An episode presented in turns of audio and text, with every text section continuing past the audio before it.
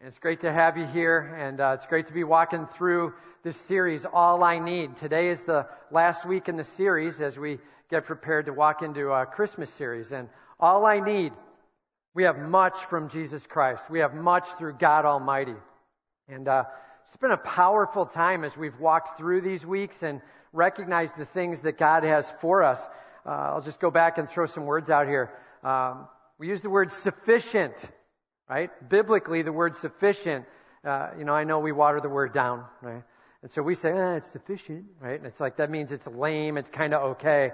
And uh, we've really ruined the word because the word literally means there is nothing else needed. Fully sufficient, right? And, and uh, so some things that God is sufficient in, it says His grace is sufficient. Like no matter what the circumstance, no matter what the trial and the struggle, we have a God who absolutely rushes in to be by our side and his grace pours in in the midst of that heartache. And we have a chance to grow in him, learn in him, see him move and his grace. And uh, the next thing that he talked about is his word. Uh, his word. And uh, we came from 2 Timothy 3 here, and we were talking through the fullness of God's leading and guiding, the ability of His Word to actually equip us unto every good work, how we can pour into the Word of God and get information and leading and guiding from Him that you could never get, hearing me, never get anywhere else. The Word of God, awesome privilege to have this. And, uh, and then we talked about uh, his hedge of protection. Pastor Steve talked this through as he was preaching and the fact that yes, we have problems for the day. Did you know that? This world actually has problems in it. Have you experienced any of that? Some of you are like, I don't want to think about it. And others of you are like, no, really, it's been pretty good for me. Really, we're happy for you. That's great. and, uh, and uh, you know what? God has some things that He has in store for us on a daily basis, and sometimes He calls us to recognize that His hand at work is our absolute protection. Get this. He only allows those things to touch us that He sees the ability to work through and work with. God's hand on that, protecting you. And our job is to not storm out of His hand of protection and now reach out into tomorrow and grab the fears of tomorrow and drag them in as things of today to wrestle with, right? That's when we start living in worry not worship. And uh, his hedge of protection and the struggles unto themselves for each day, and we lean on our God in each day and him there with us in it. And last week we looked at his provision. His provision, the opportunity of God uh, to provide into our lives. Did you know he never asks you to do something that he hasn't given you what you need to do it with? Never. He's not like, go do this. And you're like, I can't. And he's like, no. That's not, that's not God right? And he's like, really, I'm giving you what you need to be able to get through this and, and uh, his provision. And, uh, okay. So that's all great. These are wonderful promises, but but who's this true for? And, uh, you know, scripture is pretty clear that for those who trust in God, for those who lean on Him, for those who have Him literally changing their lives, well, how does that take place? What does that look like? That's where we're looking at today. All right? How can I be assured of having a relationship with God and having all I need in Him? So let's look at 2 Corinthians chapter 3 starting in verse 12. 2 Corinthians 3 starting in verse 12. And we got the ushers coming forward. They got Bibles in their hands. If you need a Bible, just raise your hand and they'll get one to you, all right? And uh, just keep your hand raised. Be patient. They'll get one to you there. 2 Corinthians 3:12. And uh, this is going to teach us what we need to be going after in order to experience God and all that He is and all that He provides. So here we go. First step, turn to the Lord. Turn to the Lord. All right. he starts out in verse 12.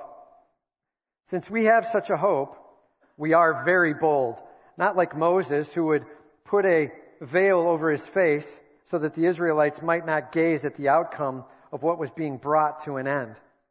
Uh, since we have such a hope, we are very bold. Right? Starts out in verse 12 there. What hope? What's he talking about? Such a hope. Well, it's always important for us as we read scripture to stay in context, right? And so what is the context? What was he talking about right before it? That gives us a hint as to this hope he's meaning. And so he's talking about the glory there, the glory of the law, and how it was uh, nice, but temporary.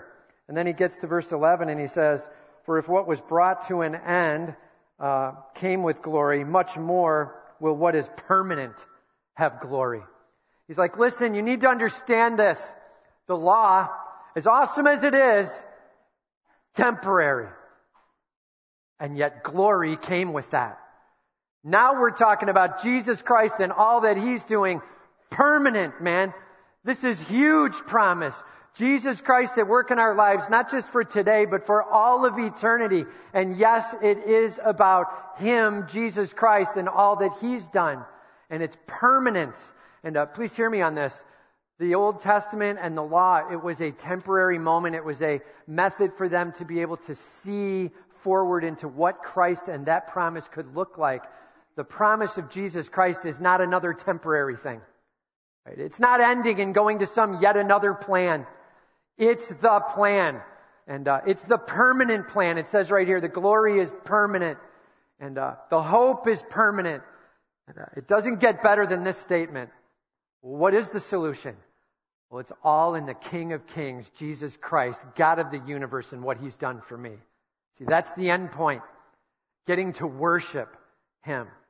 And uh, that's the hope we're talking about here. It says, since we have such a hope, right? Since we can count on Jesus Christ and all that He's doing for us, we are very bold.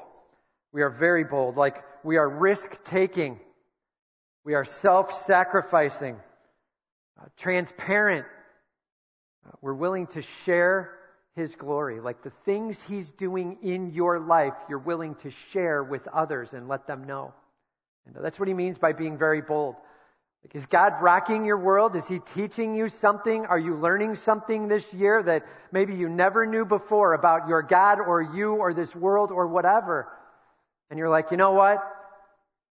Better be careful not to try to just keep that on the down low. Like, I need to be willing to share that out. That's what he's talking about, being very bold. And uh, notice what he says. We are very bold. Not like Moses. Is that like a total diss on Moses? Right? Man, we're going to be bold. Not like him. Right? What's he talking about here? Remember, when we're talking about Moses, we'll go back these couple verses. This is the passage we were in when we started All I Need, this series a couple weeks back, right? And we went through 2 Corinthians 3, the first part of it. And uh, we talked about Moses and what was going on there. So just a little bit of a refresher here. Moses, remember, goes back to Exodus 33. And uh, as he's in there uh, interacting with the Israelites, here's what's already happened. He's gone up, he's gotten the Ten Commandments, right?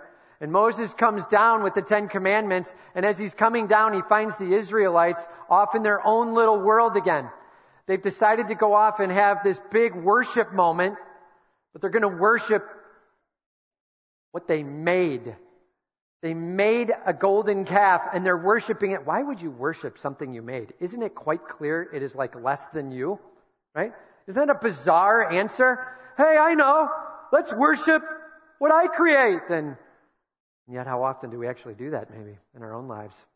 Getting after our own thing. And, and so the Israelites, they're going after it, right? And they're worshiping. And Moses comes down and he has one of those, you know, righteous temper tantrums. And all you parents know what I'm talking about right? Where you find it's going down the way it shouldn't be going down, and he's like, Oh my word, what's going on? And then he takes the tablets that he's holding with the Ten Commandments and he's like, Smash! I'm sure there was a moment right after it where he went, Hmm, maybe I shouldn't have done that. You know?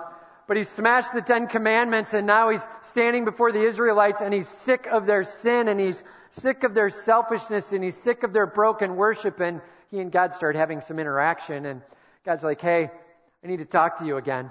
And so Moses gets back up on the mountain, Exodus 33, and begins to talk to God. And God's like, Tell me what you want, Moses. What are you asking for? And he's like, I want to see your glory. Like, I want to see your glory. And God's like, remember this? He says, you know, you can't handle my glory, right? And that's what, it's a very real statement. God's like, seriously, you can't handle it. God's glory is real, man. It's not just some idea. God's glory literally changes you physically, spiritually, changes you. God's glory. Like, what is His glory? And I'll just use a James MacDonald quote here. He said, Glory of God. As heat is to fire, so glory is to God. Right? As light is to the sun, so glory is to God. Are you hearing it? Glory. It's the thing that just comes off of God as He exists. It's the thing pouring off of Him that absolutely changes you and me. His glory. Super real. Absolutely powerful. And Moses is like, lo- I want to see your glory. And God says, fine, get in the crevice and turn backwards. Right? And you're not going to be able to handle this, so get in there and turn around. And then his spirit's like blocking, and, and as God passes past him and lets his glory be unfolded to him, it's his back alone, just the glory coming off of his back as he's walked past that hits Moses while protected, while in the crevice. And that alone, ready? Changes his body he literally starts beaming or glowing. Did you know that God's glory can do that? Have you tasted of God's glory? Or is it just some concept? And may we know of his glory like that. And Moses is like, uh, this is amazing. And just in the little bit of time that he's spending with God, the glory that's on his face is now the beaming is starting to already dissipate a little bit. And so Moses decides to veil himself, to put a veil over his face and cover this glory, this beaming of the work of God in him. Why would he do such a thing? And, uh, well, we're told here. It says, not like Moses, who would put a veil over his face so that, everybody say purpose statement. Purpose statement, so that the Israelites might not gaze at the outcome of what was being brought to an end. Okay, that's the ESV, and those words can be a little confusing, and so you read it in the NIV or the NLT. Those are great translations for getting a little easier understanding of it. And it says very simply, look, the glory that's on his face, the change to his body, is dissipating already. It's going away. It's fading. And Moses is like, this is unbelievable. And, uh oh, it's getting less. And I better, I better hide that. And I don't want them to see that this glory's going away. And, you know, it's one of those where the people later are like, Oh, really? We should be listening to you, Moses? And he's like, Yes. And they're like, Not seeing too much glory on you now. Have you been with God recently? Because you sure don't look like it. Like, this is a fear over what are they going to think as this glory starts fading. And, and this is not a permanent glory. This is a temporary glory, a moment of God sharing of himself and the old covenant and the law and working with Moses here. And Moses kind of freaks out and veils himself. And uh, Paul's like, just so you know, we're not going to be veiling our faces like Moses veiled his. The work that God does, in us, we're going to be letting it out and letting it be known. All right? And uh, may people know what God is doing in our lives. It says, But their minds were hardened. For to this day, when they read the Old Covenant, that same veil remains unlifted. Their minds are hardened. Now, notice here it doesn't say their hearts are hardened, right? Heart. That's like the source for your thinking as well as your wanting, as well as your willing, your going and doing, right? It's the source of your all in the Hebrew. When it says heart, it's like this big motivational center in you, okay? But here he's being very specific. Their mind is veiled. Like they're not getting it, man. They don't understand. They're reading through and they're not seeing that the Old Testament covenant and law is like this forward looking thing to help you understand Christ. And they're not getting it. They're reading through and they're like, what? This is what it's about. And they're missing everything. They're missing everything. It's a huge deal. And uh, it's a big problem. It says their minds were um, hardened. What's the word hardened mean? Well, given over to their own sin. It's probably a good way to think of it. Hardened. Uh, yes, it's where they wanted to head themselves, and yes, it's what God allowed, and and kind of did in their life as well, hardened. And uh, there's a work that's going on in them where they are not understanding what's taking place. It says, and now to this day, when they read the Old Covenant, the, everybody say that's the law, right? The law. When they're reading the law, Genesis, Exodus, Leviticus, Numbers, and Deuteronomy, when they're reading that, they're like, I don't know what it's about. I, I see it specifically being about us as a nation doing some things.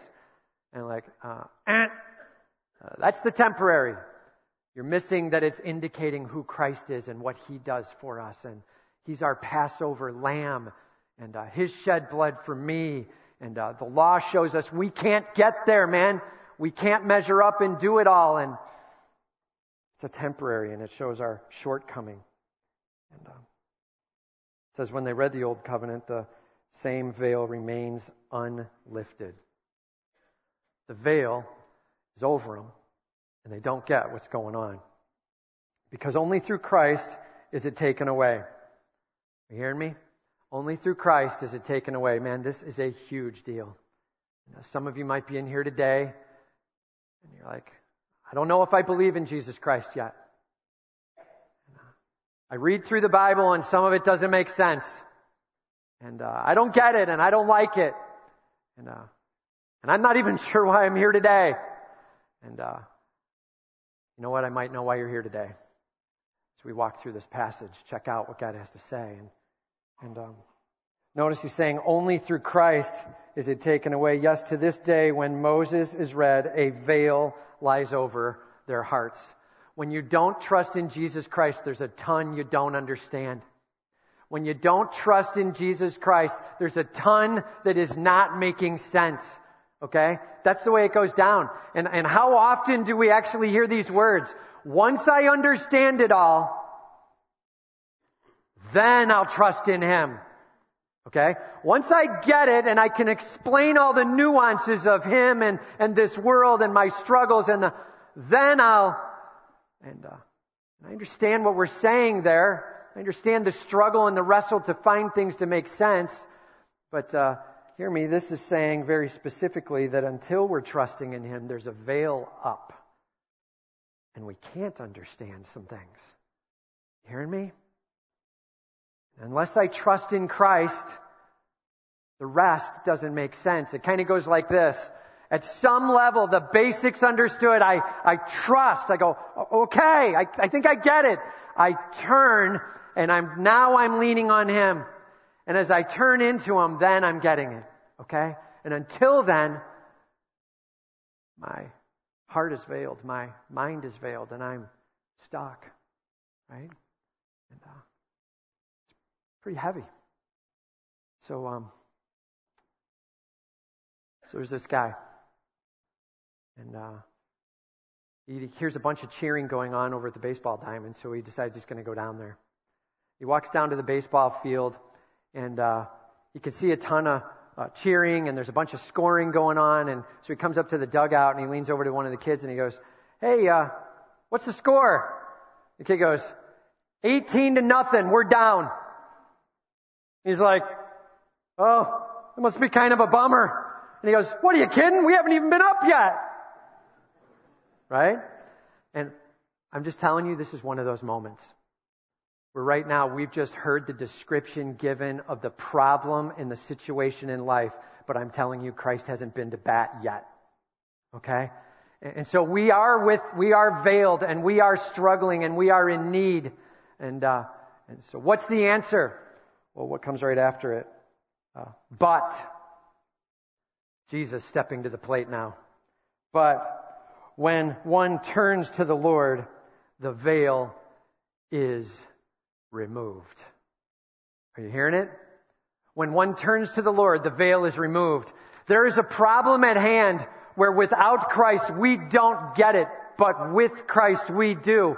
When we are standing alone trying to reason it out, we are stuck in ourselves and not in the full understanding of the universe. In that moment, we get who Christ is. We turn to Him and we're done with the world and we're done with self and we're done with trying to make it my way and we now head to Him, turning to Him. Literally it says the veil is removed. You hearing that? It is not the veil is removed and so I turn.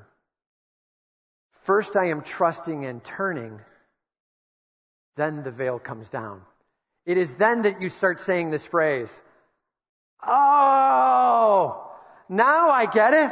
I see what he's saying about, I see what he was talking about now with, oh, that's what's going on when. And every day we spend time in his word and every day we let the Spirit speak with us, we literally start getting more and more of who God is. Our worship starts increasing. And uh, it's a huge deal. And uh, it takes turning to the Lord. And then it comes fully unveiled. And, uh, and I'm just telling you, there's two parts to that. It's our glory being shared out as God's worked in us. And more than that, it's Him beginning to share more and more of His glory and us starting to get Him more and more. What a sweet privilege we have to be able to trust in Him. And, uh, yeah, that's great, Tim, but I don't know. I don't know if I've done that. I don't even know if I know how to do that. What does it mean to turn to the Lord? All right, so let's just be pretty clear. So we say this around here. You might have heard me say it before. It's not easy, but it's as simple as A, B, C. Right? A, admit, admit that you're not perfect. And, uh, hopefully you're like, well, that's kind of easy.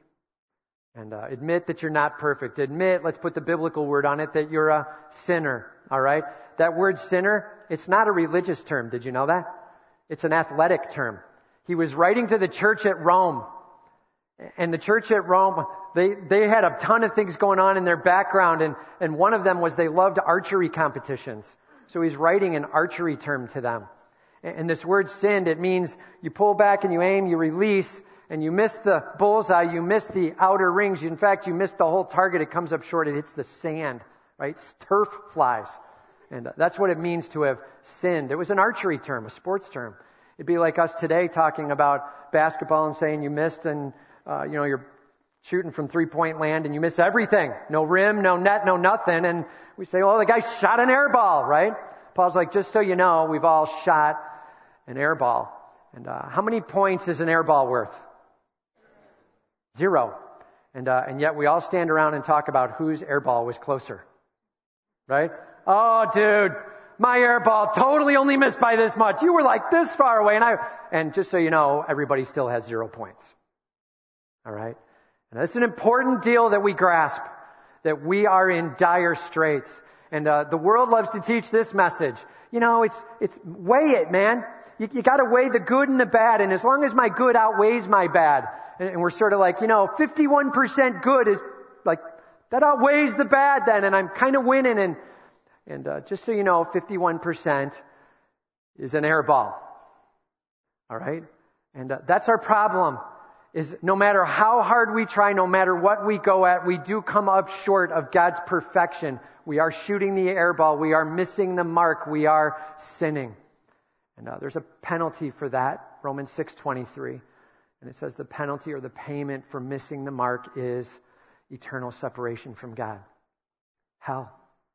Punishment for standing on our own and demanding that we can do it ourselves.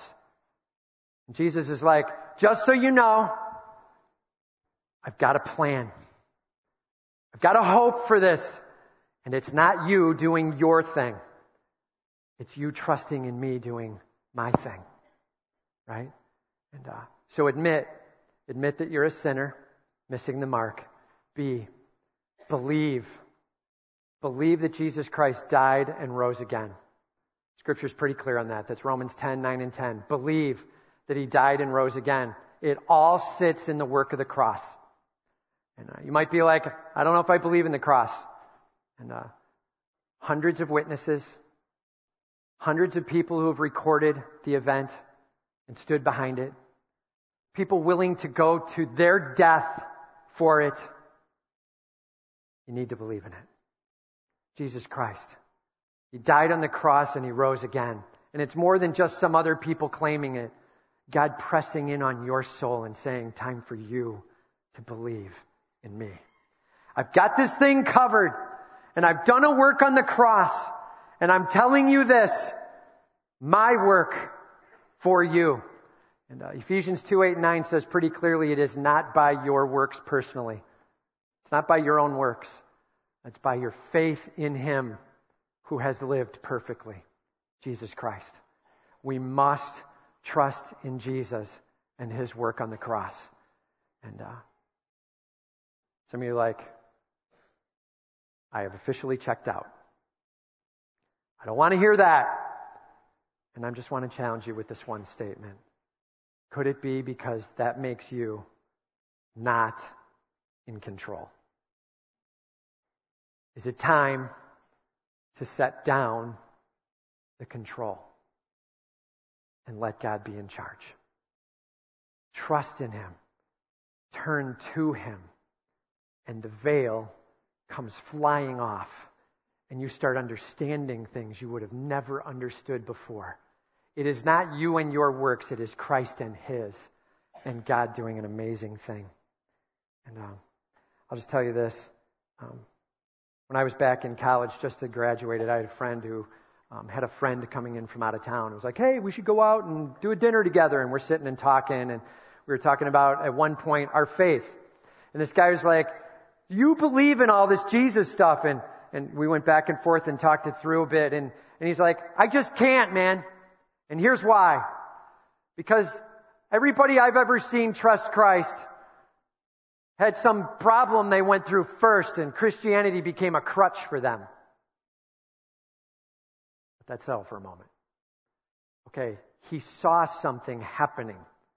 He saw people hurting and struggling and finding Christ as a solution. He even found people wrestling mentally and, and trying to wrestle through the meanings of things and finding a solution in Christ. And here's what he missed. It is a crutch. Because you need a crutch, man. That's what he missed. He was standing there saying, I don't need it. And it's the very thing he did need. He needed a savior. And he stood in rebellion against and said, No, I'm doing this on my own. And I'm just telling you, please hear me biblically, that's a lame plan.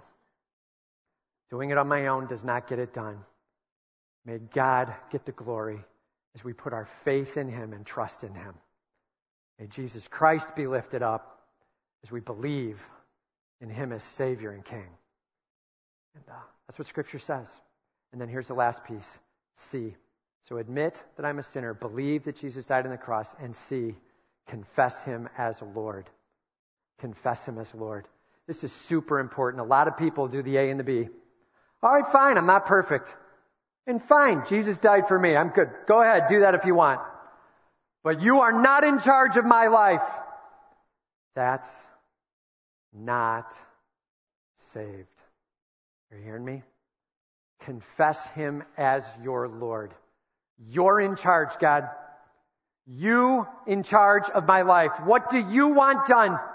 And, and I see you as King of Kings, and I see you as on the cross for me, and I see you as alive today, and so I'm handing my life to you.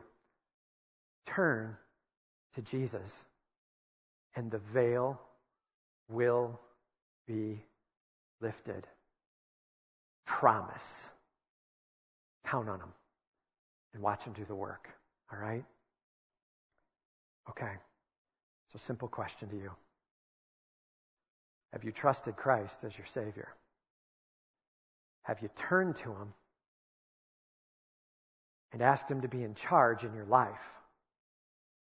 Are you giving Jesus control? Believing in Him and His work on the cross, that He is now risen, alive, and powerful, and God. Lord, please take control that's saved. All right? We're going to come back and visit this in just a sec. Let's jump to point number two. Behold his glory. Behold his glory. We'll start in verse 17. He says, Now the Lord is the Spirit, and where the Spirit of the Lord is, there is freedom. The Lord is the Spirit. Like, hear me, the one in charge is the Holy Spirit. He is God. Holy Spirit is God, right? God in three persons. God the Father, God the Son, God the Holy Spirit. And so yes, Spirit is God. And, uh, so the Lord is the Spirit and, uh, or the, and, yeah, the Lord is the Spirit and where the Spirit of the Lord is, there is freedom. This word matters in huge ways, man. Like there's something built into us as mankind to long for freedom. America is built on freedom, right?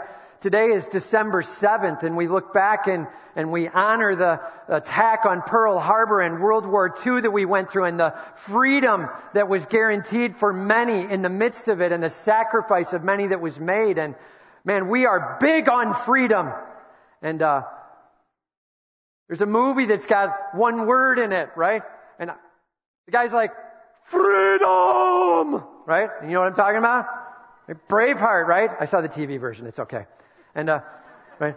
Freedom! As he cries out. And what's he all about? He's like, I'm just telling you the, the pressure we're under. It's unacceptable.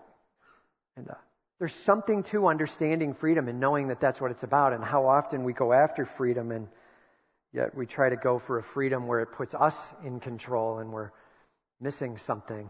Well, what is biblical freedom? Biblical freedom. Freedom from sin's bondage. Did you know that? Literally, you have the choice to set down sin when saved. Please hear me when you've set down self and turned towards Him, there is a freedom from sin's bondage and a progressive growth in that. It takes time and over time we grow, but there can be growth. Freedom from sin's bondage. Freedom from limited human viewpoint. Freedom from trying to get it just with my little mind.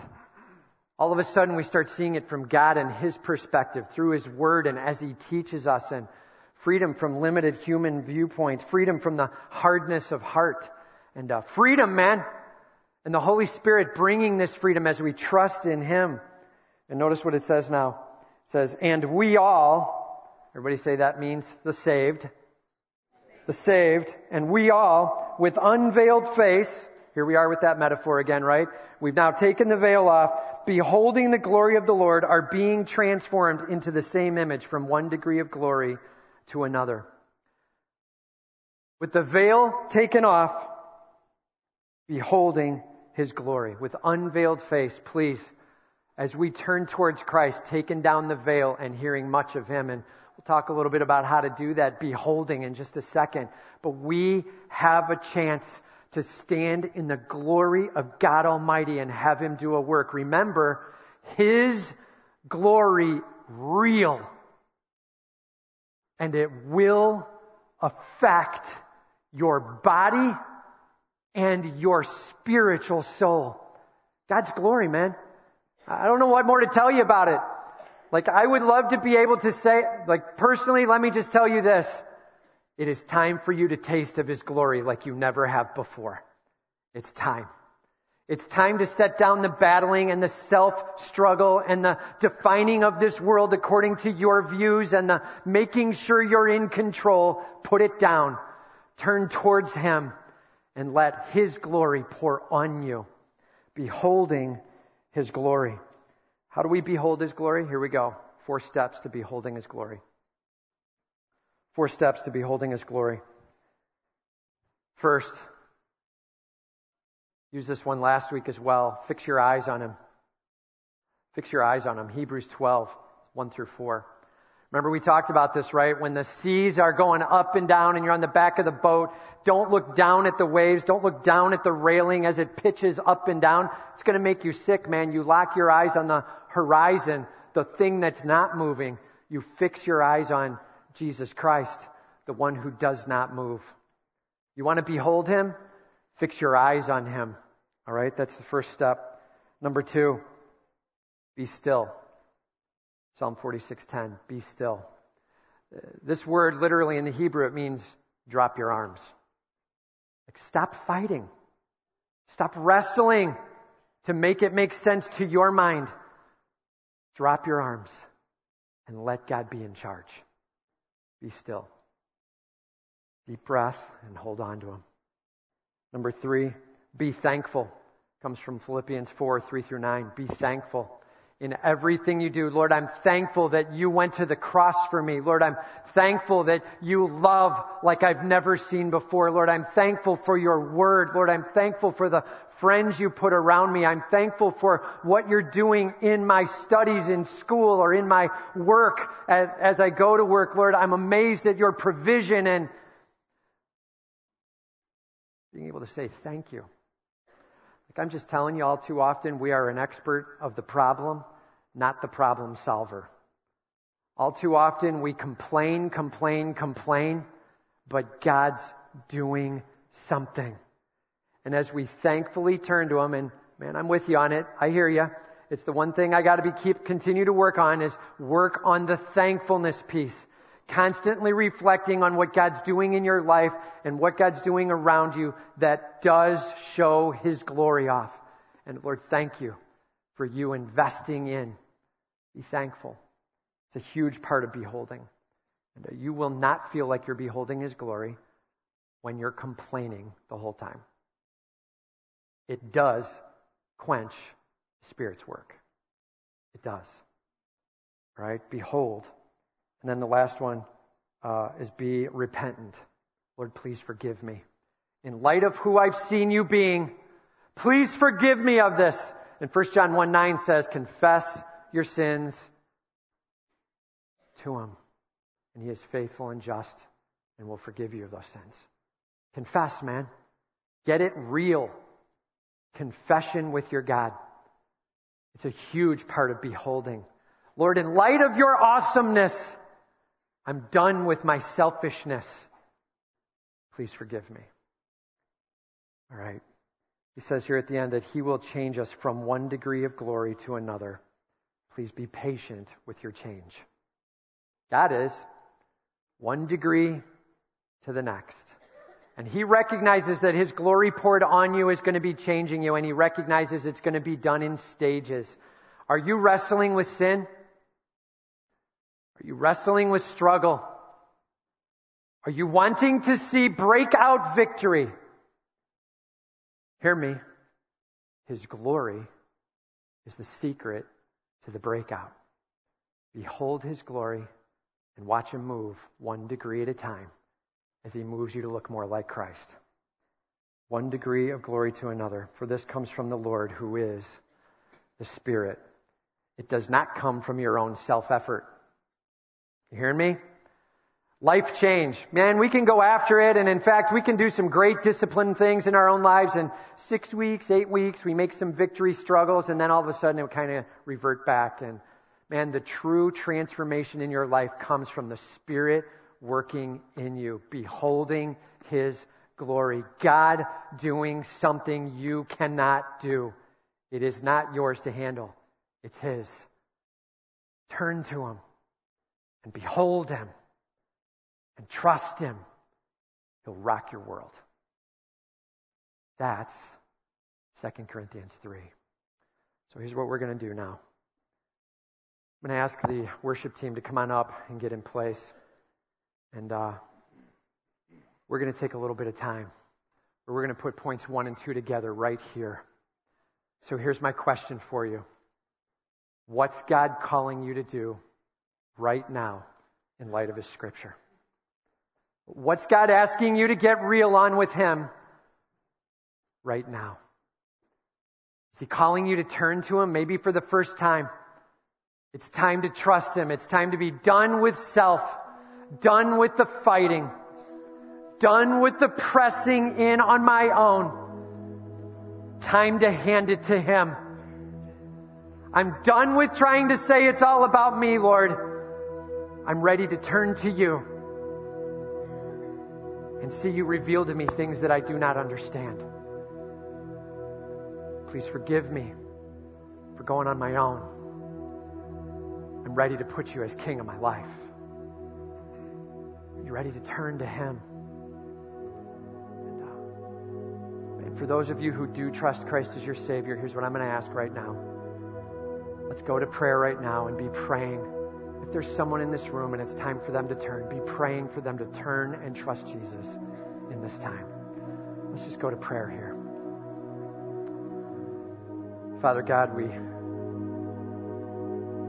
thank you for your word and we thank you for your, the hope you give us and we thank you for all that you do, for your work on the cross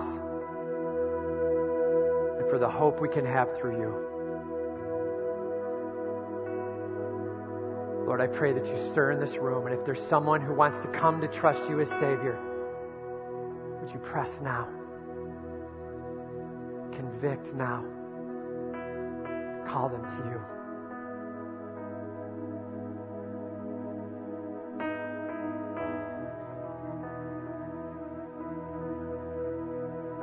And if he's pressing in on your soul, if it's time for you to trust Jesus Christ, you put the stake in the ground and make it now? I'm done fighting and I'm in.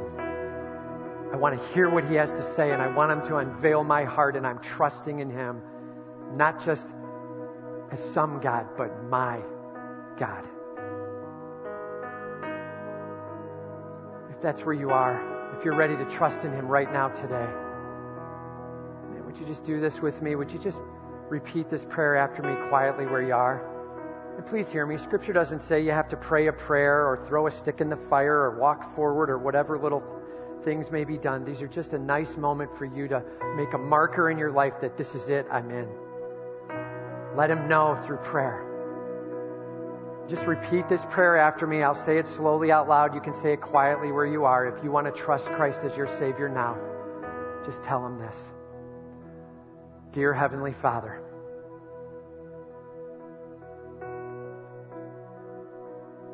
I admit that I'm not perfect. I admit that I've come up short.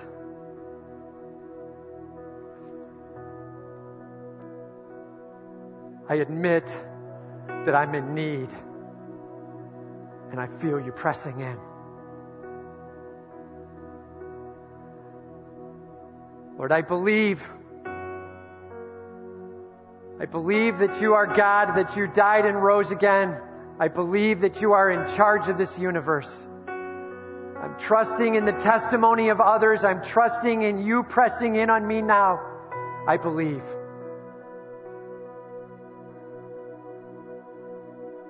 And Lord, I now take a step over the line and I confess you as my God.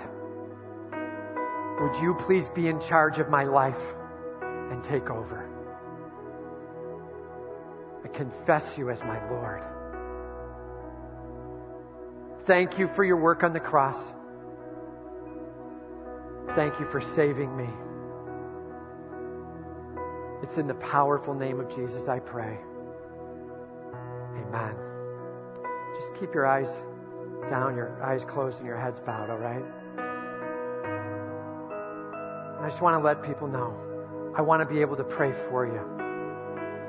If you've trusted Christ as your Savior right here and right now, if you are wrestling and you're ready to step over the edge and you've told Him that in a prayer, I would love to be able to pray for you. Could you just let me know? Just raise your hand where you are that you prayed that prayer that you are in. I see your hand. Amen, bro. I see you. I see your hand. Amen. Amen. Amen. Amen. I see your hand. Anybody else? I want to be able to pray for you if you've trusted Christ. Man, God is moving in this place.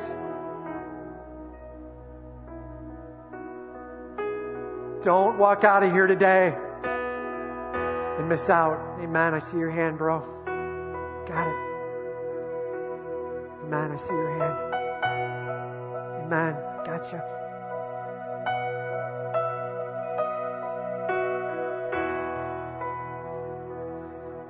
Anybody else? I don't want to miss you. Man, I got you. All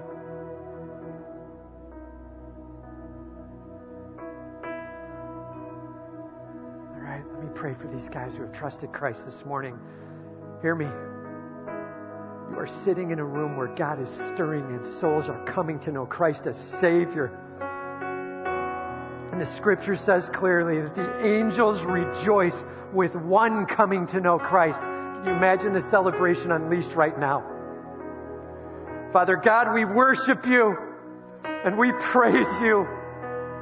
And we thank you for these who have come to trust you this morning and said, there is so much I don't get, but I'm ready to lean on you. I'm ready to trust in you. Father, may you move powerfully in their life. My prayer is that they would have a sense of your glory stirring in them like never before. Lord, may you rock them and move them. We are in awe of who you are and all that you do. And we are humbled that you save. Lord, may we never hide it. May we always share it. We love you and you are at work in our lives. Thank you, Lord, for who you are. For those now who trust Christ as Savior, here's what I'm going to ask. Hear me. Are you ready to behold His glory? Are you ready to make a commitment that says, Lord, I want to be stirred by you. I want to taste of your glory. I want to behold you like I never have before. Commit to him now. Let him know. Tell him where you are.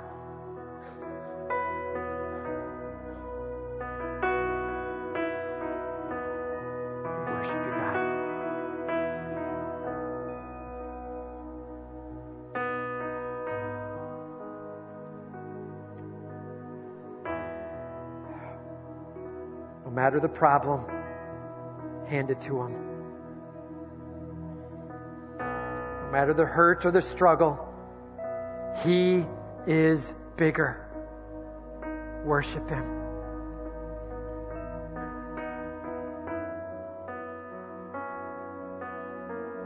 Father God, with great hope and expectation, we come before you and we claim your promise that your spirit and your glory pouring over us will transform, that you will change us from one degree of glory to the next. We claim that promise and we long to taste of it at work in our lives.